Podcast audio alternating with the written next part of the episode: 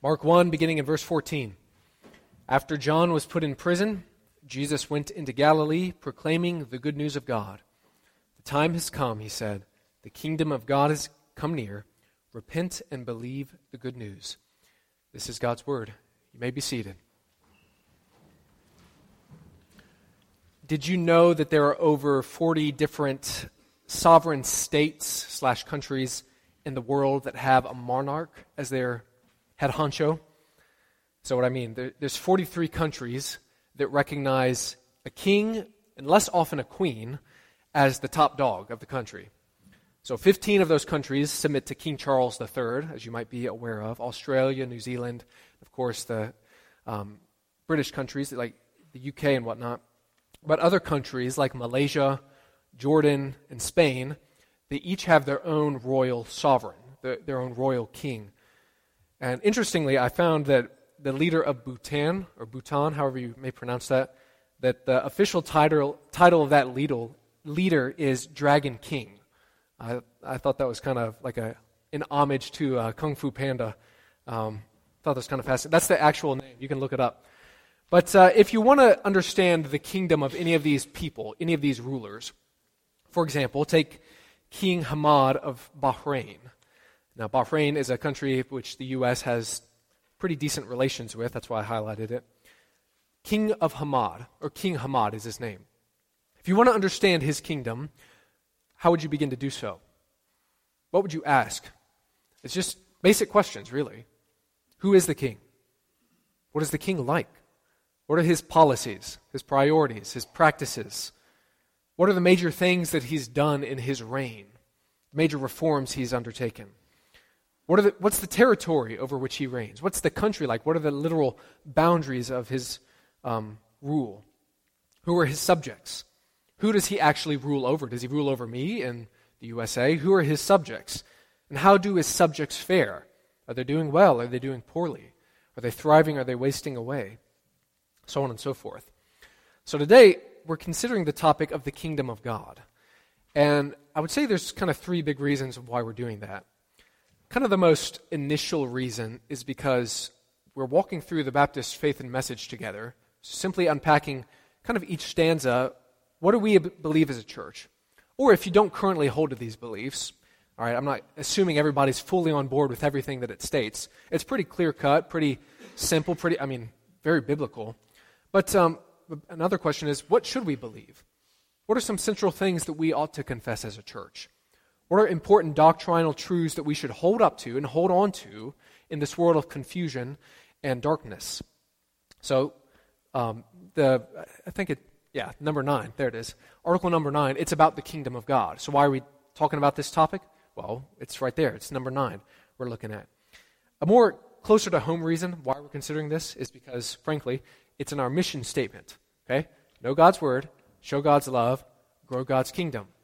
And I think if you're like me, at least when I initially came on board as a pastor, you read that mission statement, you look at you look at it, and I kind of get the first two just right off the bat. Know God's word. Well, that means we open the Bible. It means we ought to, you know, hear good teaching, preaching, Bible studies. I got that. Show God's love. That means we should be in the community. We should be uh, reaching out to those who are hurting, ministering, uh, you know, in different ways, loving one another by um, fellowship and encouragement. But then the growing God's kingdom one, that one's a little more vague and abstract. What in the world does that mean? What does that mean for us as a church? So that's in part why we're considering this topic, because it's the third component of our mission statement. But most importantly, and most foundationally, Jesus Christ himself, his whole ministry, was focused and centered around this phrase the kingdom of God. Jesus came into the world to announce hey, the kingdom of God is here, and this is how you get in. The kingdom is here. This is how you become a citizen. Jesus spent three years of his life proclaiming this message. And so, it's rightfully so that we should ask, what does he mean? What is that? What did he actually come and proclaim? What did he mean by that? So, today and next week, um, at least uh, the 10 a.m. service, we're going to be asking a simple question, and that is this What does God's word reveal about the kingdom of God? And what role do you and I play today? What does God's word reveal about the kingdom of God, and what role do you and I play in that today? So we're going to answer that question by looking today at four different um, components to that answer. Number one, we'll look at the king of the kingdom. Number two, the realm of the kingdom. Number three, the subjects of the kingdom. And then finally, number four, the growth of the kingdom. Number one, king of the kingdom. Who is the ruler? It's not too hard now. Jesus. Yeah, in, in, a more general, broad sense, who's the king? The triune God. Right now, of course, we see in the New Testament. I'm going to unpack this one more next week in terms of the king actually coming. But who's the king? It's the triune God. Not too hard to, to figure that one out when we read God's word. So, who is this king like? What is he like? What are some of the attributes that describe him? Is he a malevolent king? Is he a furious king? Is he a bad king? Right? It's rhetorical, obviously. Now, there are a plethora of verses in the Bible that describe who he is. I mentioned this one last week, Psalm 7:11. God is a righteous judge, God who displays his wrath every day. And also, uh, another good one is Numbers 14:18. It says, "The Lord is slow to anger, abounding in love, and forgiving sin and rebellion." So, what's the king like? Well, there's lots of verses like that that have these straight descriptions. God is blank. God is merciful. God is gracious. God is just. He is a judge. So on and so forth. But if you really want to get to know the king in a personal way, it's helpful to see how does he interact with people. Right? That, that's really the litmus test. Even in your own life, just think about a human being. You can think of somebody as loving, as humble, whatever it may be, all these wonderful descriptions. But if you see how they interact with people, that's, that describes who they are in a nutshell. How do you interact with people? And the same goes with God. Right? We might say God is gracious, God is loving, God is kind. How does he interact with people? Well, as we walk through God's word, the entirety of it, we see a very clear picture of who he is and what he's like. For the sake of time, I just want to go through the first five books of the Bible with you, just little summaries of who the king is, how he's interacted with us. So if you could begin here, right, I, I'm picturing, if you le- read left to right, so we begin here in Genesis. Right, so in Genesis, chapters 1 and 2, what do we see of the king? We see that the king is creative. He's a good king. He's a beautiful king. He's very powerful. He speaks everything by just, he makes everything by speaking, except for human beings whom he formed and fashioned with, now he doesn't have hands, but you know what I mean, but with his own hands, right? Very particular. So God is very good king.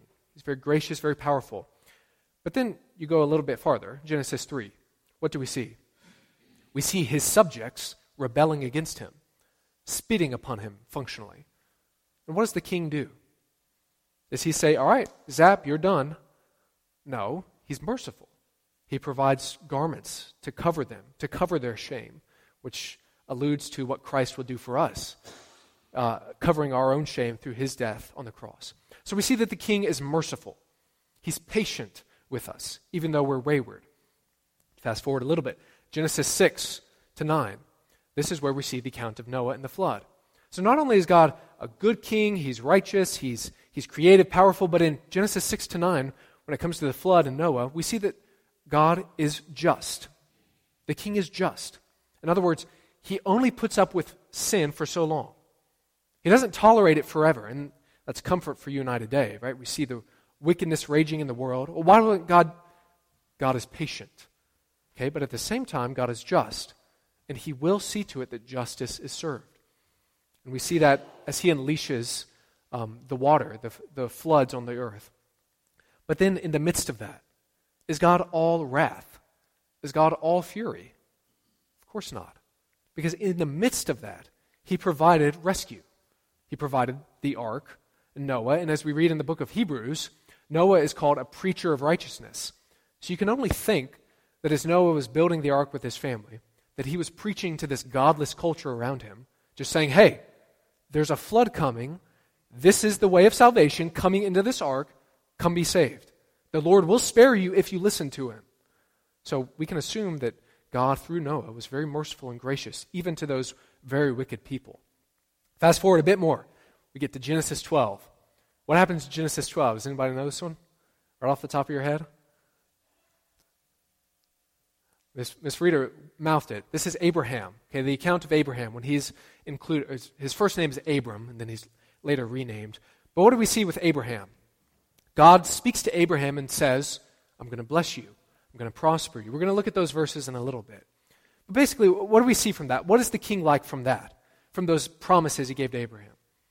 The king is a long term king. Okay? The king plays out his rule over the long haul. He made lofty promises to Abraham. They didn't immediately come to fruition. It happened over the long haul, over centuries. And it's still, there's still some promises that are yet to be fulfilled even to this day. Okay, so we see that, that the king plays the long term game, if you will. Fast forward a bit. When God gave that promise to Abraham, I'm going to increase your children, your offspring, you're going to have uh, so many descendants, you won't be able to count them. There's going to be like as numerous as stars in the sky. Fast forward to the book of Exodus. Okay, what do we see there? The Israelites had multiplied to the level of millions of them. And they are, at this time, they're in slavery in Egypt under Pharaoh. Okay? And what do we see about the king there? The king hears his people, he sees their oppression, most importantly, he delivers them from it, delivers them from slavery. Again, a for picture, or for, yeah, a picture of what's going to happen for you and I today with what Christ did for us. So we see that the king is merciful. He delivers, but then you fast forward a little bit. Exodus chapter 19, what do we see what happens there? This is when God interacts with his people after he had delivered them, and he gives them his law. In other words, yeah, I saved you, I set you free, but I'm not going to leave you alone. Here's some instructions for you. Here's some guidance for you. And we see God personally revealing himself to his people. Fast forward a little bit. Go to Leviticus. Okay, what do we see about the king there? The king is holy. He's pure. He's faultless. He's blameless. And he des- demands for his people to be the same, to be holy. Be holy as I, the Lord your God, am holy. So that's who we see of the king. Fast forward a bit more. The book of Numbers. Who is the king? What is he like? Well, in Numbers, that's when the Israelites are wandering throughout the wilderness. That's when they are hungry, they're thirsty, and what do we see the king doing? He provides for them. He gives water for them through the rock, which is another little picture of Christ, who is the rock of our salvation, but who also, when he was pierced, right, you get what I'm saying? The living water that we receive from Christ for our salvation. So that's who we see who the king is in Numbers. You go to Deuteronomy, just the last one I'll mention, right? These are the first five books of the Bible. It's the Pentateuch, the Torah, the foundation for the rest of the Bible. So in Deuteronomy, what do we see of the king? A new generation had arisen at this point.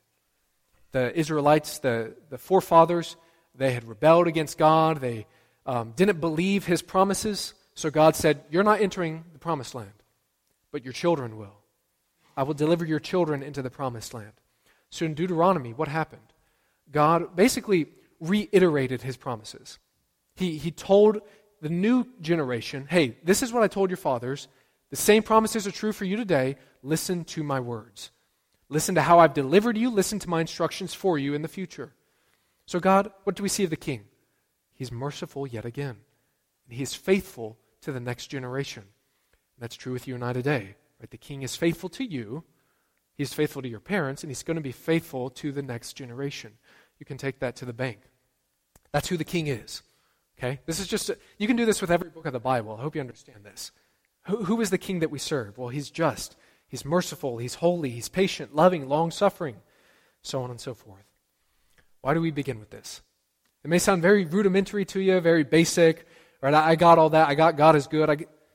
Because if you want to understand the kingdom of God, you have to begin with who God is. This is true with any earthly realm. If you want to understand the kingdom of Charles III, who is the king? What is he like? If you want to understand everything, anything in life, begin with who God is. If you want to understand who, who am I, begin with God. Why am I here? Begin with God. What was the beginning like? Begin with God. What's the end times going to be like? Begin with who God is. That's the foundation for every doctrine that we study. So that's who the king is, right? The king over the kingdom. Number two, the realm of the kingdom. This one's kind of easy, kind of basic, but we need to be on unison with it. Where is his kingdom? I'll pose that one out to you. Where is his kingdom? Where's God's kingdom at? in our hearts. Okay. I thought I, heard here is another. So, so here on earth, is that what you're referring to? Okay, I see some nods. Is his kingdom in heaven? Right, the heavenly kingdom, you think? Everywhere. His kingdom is everywhere. Okay? Yes. So basically, what's the biblical answer? Yes. Okay? All those things are true. Let me pick it apart a little bit, okay? The king is the king everywhere. His kingdom is his creation, simply put. And Abraham Kuyper, I, have used this quote before, but he's, he was the prime minister of the Netherlands from 1901 to 1905. He's well known for saying this quote, There is not a square inch in the whole domain of our human existence over which Christ, who is sovereign over all, does not cry, Mine. Every square inch of this universe is the king's. He owns it all. Ephesians chapter 1, verses 20 to 22 tells us that Jesus, who is the true king, right, the king who has come, Jesus is exalted now and seated at the right hand of the Father above in the heavenly realms. Listen to this far above all rule and authority, power and dominion. And then listen to this God the Father placed all things under his feet and appointed him to be head over everything. So you can't get away from that. Christ is the king over everything. Every, the Father has put everything under Jesus' feet, which is symbolic language of basically saying he's in charge of everything. Right? He's in charge of the entire universe. But having said that, there's a more nuanced understanding of the kingdom because while God is the king over all, the scripture is quite clear that he is the king of the earth in a very particular, unique way. stated slightly differently, the kingdom of God is manifested here on earth in a unique way that isn't quite seen in the rest of the galaxy. And why is that? Why is Earth special and unique? Now, yes, you could point to, you know, Earth is conducive to life. It's the perfect distance from the sun and the way the moon is revolving around the Earth. It's, you know, the tides and all that. And so that's what makes Earth special. Yes and no. Yes, that's all true. But why is it special? Why is it conducive for life? Stated differently. Who is here on Earth that makes Earth special? Human beings. Okay? Because human beings represent God in a very particular, unique way. Think back to the garden, Genesis 1 and 2, the foundation of everything.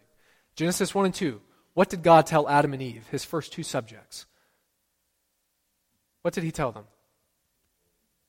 Be fruitful and multiply, which we typically, and, and rightly so, there's a degree of this which is true, which typically means have lots of kids, okay? That's partially true. But at the same time, what is God, God's intention there? God's intention isn't just have babies to have babies, have kids to have kids. It's spread my image around the world. Spread my glory, my beauty, my love around the world. And that's his heart. But what did Adam and Eve do? Genesis 3, they fell. They did not listen to the king.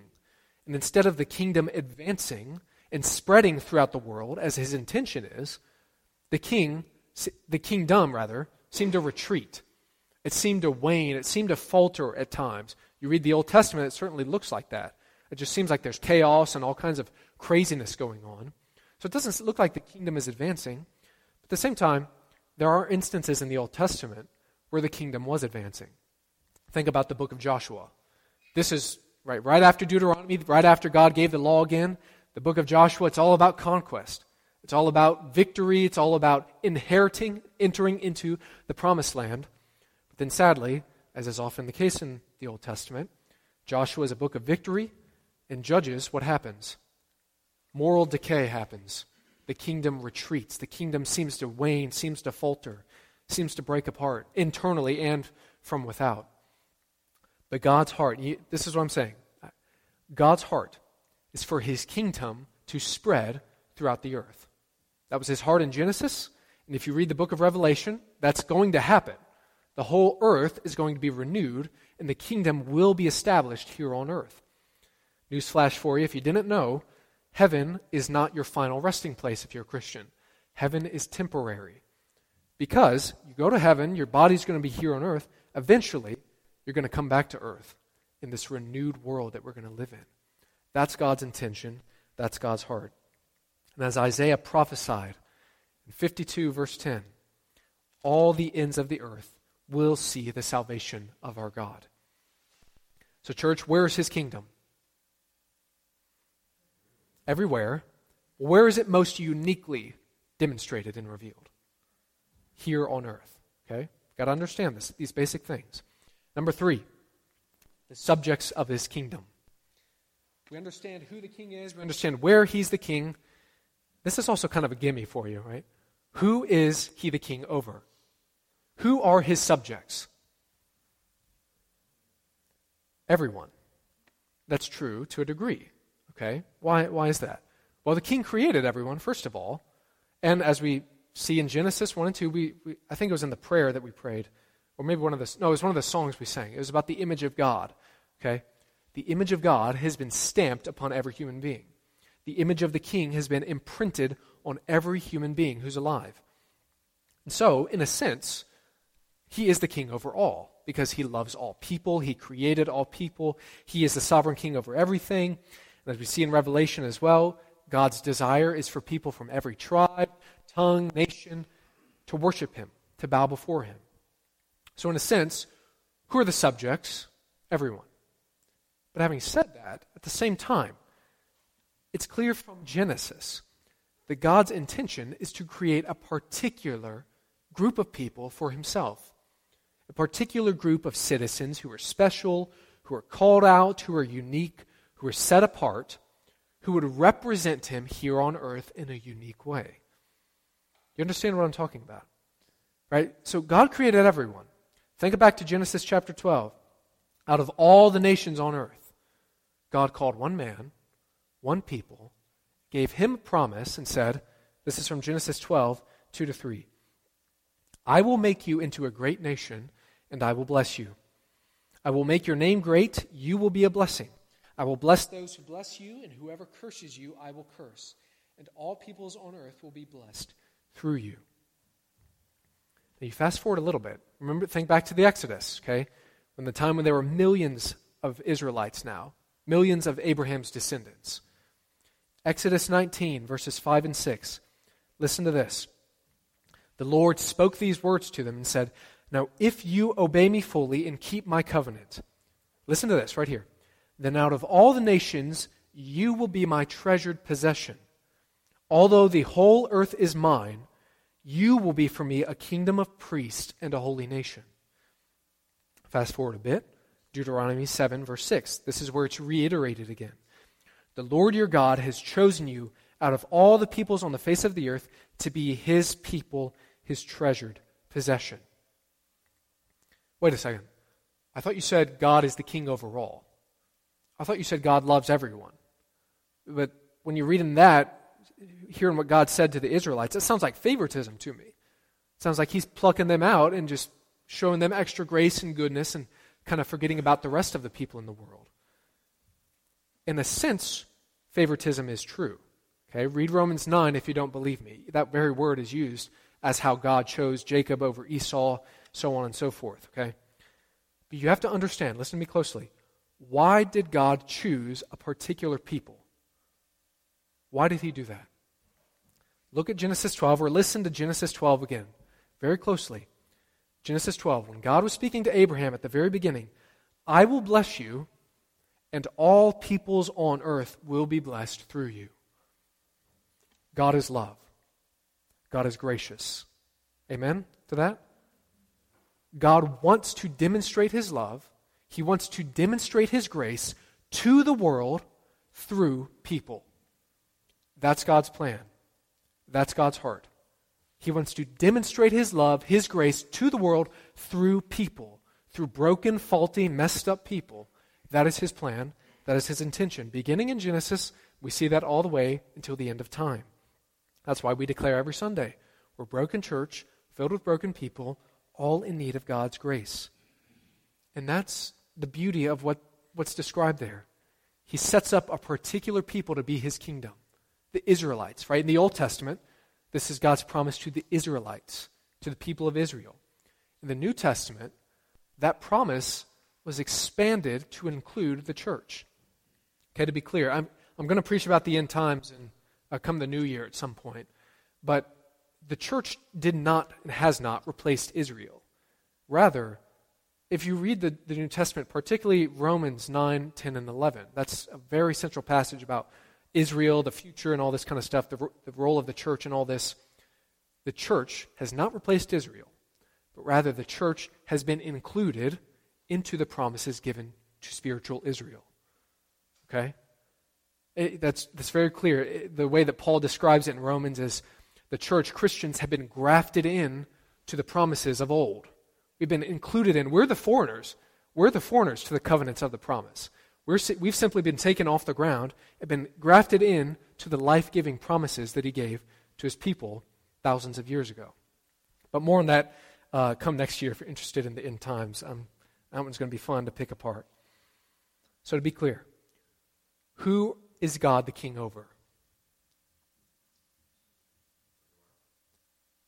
He's the king over everywhere, eh, the realm, but who's the, he the king over in terms of people? Not, there's still not a whole lot of unison here. Okay, it's both and, all right? He's the king over everyone. Whether or not you acknowledge him or not, he is the king over atheists, whether or not they confess him as such. Okay, he's the king over Buddhists, over Muslims. He's the king over everyone, whether or not we acknowledge him. Having said that, He's the king in a particular, unique way to his own chosen people. Which, if you're a Christian today, you are part of that chosen bunch whom the Lord has chosen for inheritance of eternal life. And the, the last thing I'll say on that before we look at the growth of the kingdom. When you, when you hear about all of that, right, you, if you're a Christian today, God has chosen you, okay? You're a part of his family. That in no way, in no way implies that you are better than other people. Right? This is so important for us as Christians to remember.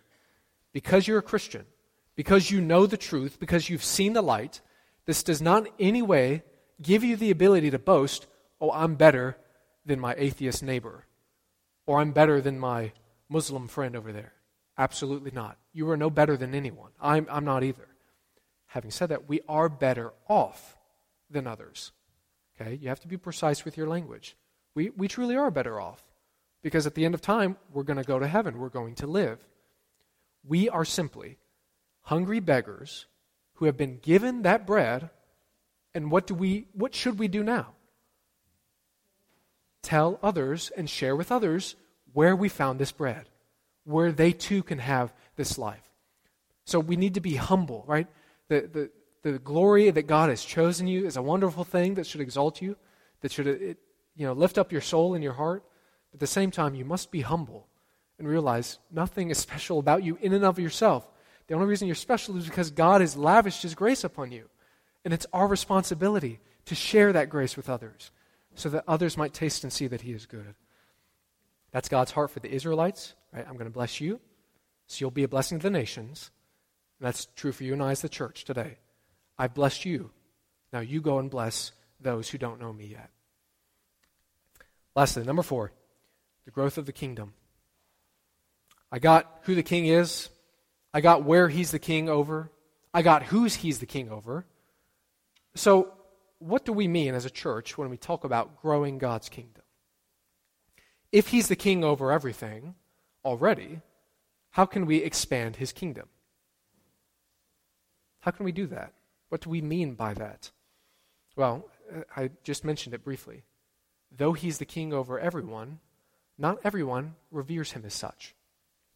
Though he is the Lord of all, not everyone acknowledges him as such. So when we want to grow God's kingdom, what do we mean? For those who are ignorant, for those who don't know this message, whether they be unreached people groups who are steeped in their own religions uh, around the world or even in this country, there's probably not a lot in America.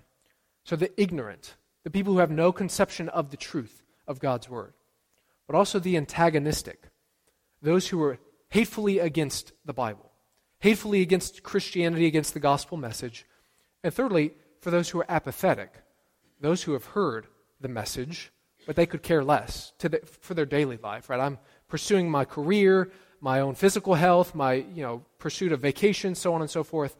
I'm just not interested in Christianity. For those three groups of people, we want them to revere and recognize that Jesus is the king. We want to help them bow before the king in submission. Why? Why do we want to do that? Why do we want to see others do that? It's a big question. One answer is from James 1:25. Listen to this. God's perfect law. Okay? So remember, he's the king. The king issues decrees, issues laws, issues commands. So God's perfect law that he speaks, it's called the law of liberty. And it also is the law that gives freedom. And those, and the, the text says, those who continue in his law will be blessed in what they do. Those who listen to the law and live it out will be blessed in what they do. Those who listen to his words, they will be blessed, they will be complete, they will be whole, they will be happy in what they do.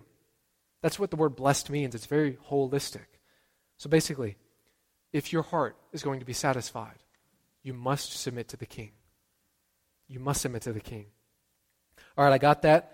I got, okay, we want people to bow before Jesus as king because that's the only place where they will find satisfaction in life, true satisfaction. I got that. How do we do that? How do we help others do that?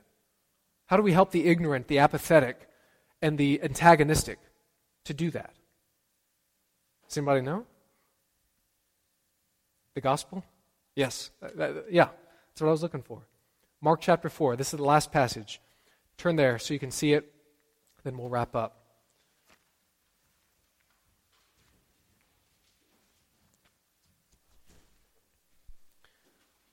It's better to ask, right? So we, I've been asking, phrasing it such as, how do we as a church help grow God's kingdom?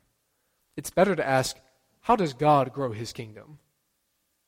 And then how do we play a part in that, right? Because he's the, he's the divine um, one who takes the initiative. Mark 4, verse 26.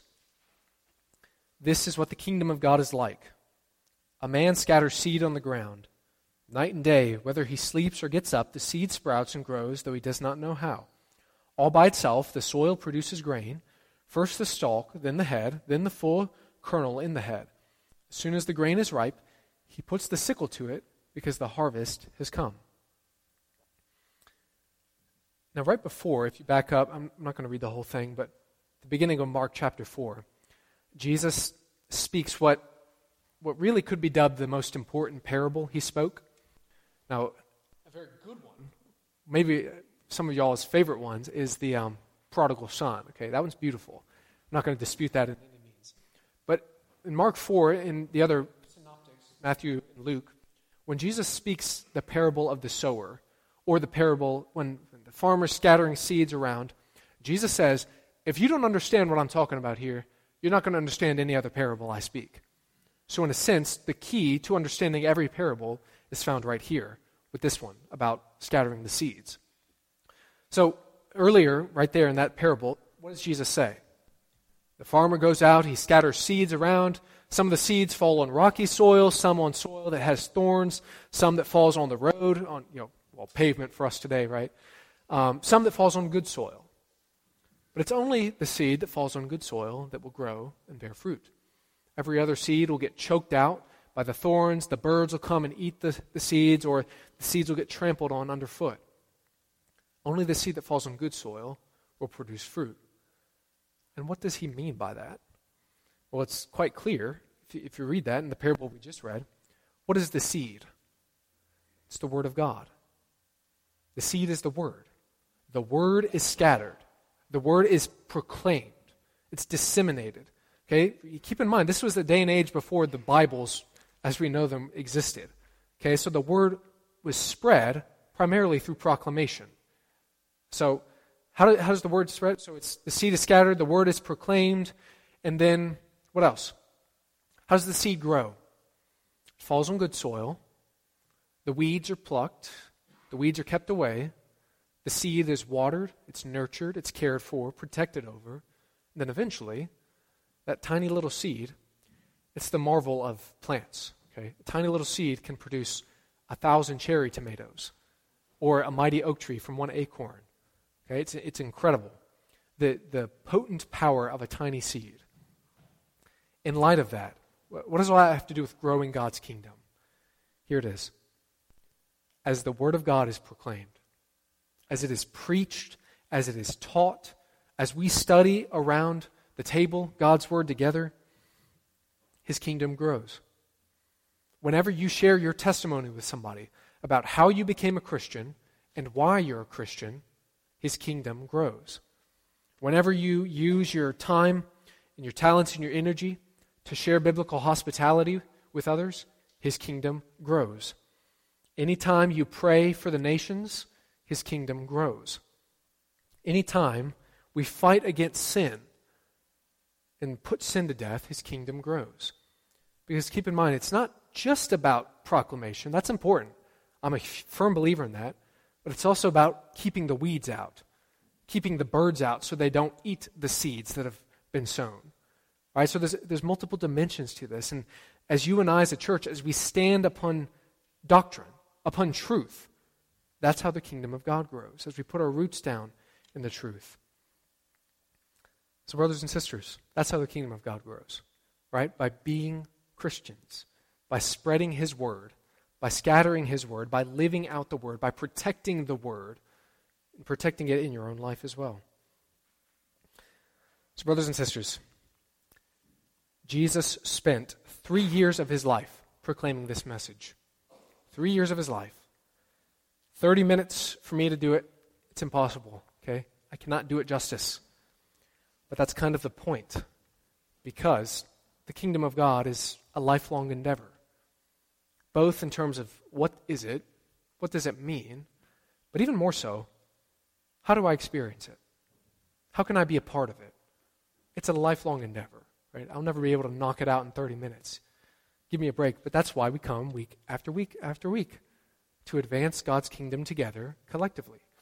And that's, again, another way we do it by gathering. By gathering together. That's how the kingdom of God grows. So next week, we're going to really pick apart more the king who has come, right? The king, this particular specific king of Jesus Christ and um, unpack the you know, the glories of Christmas for what that means for us today. But in conclusion, will you join me in this final, very brief word of prayer, which comes from the mouth of our own King? Thy kingdom come, thy will be done on earth as it is in heaven. Until you return, Lord, help us to be faithful. May we see your kingdom grow. May it begin in our own hearts, and then may we proclaim that to those who are hurting. In Jesus' name, amen.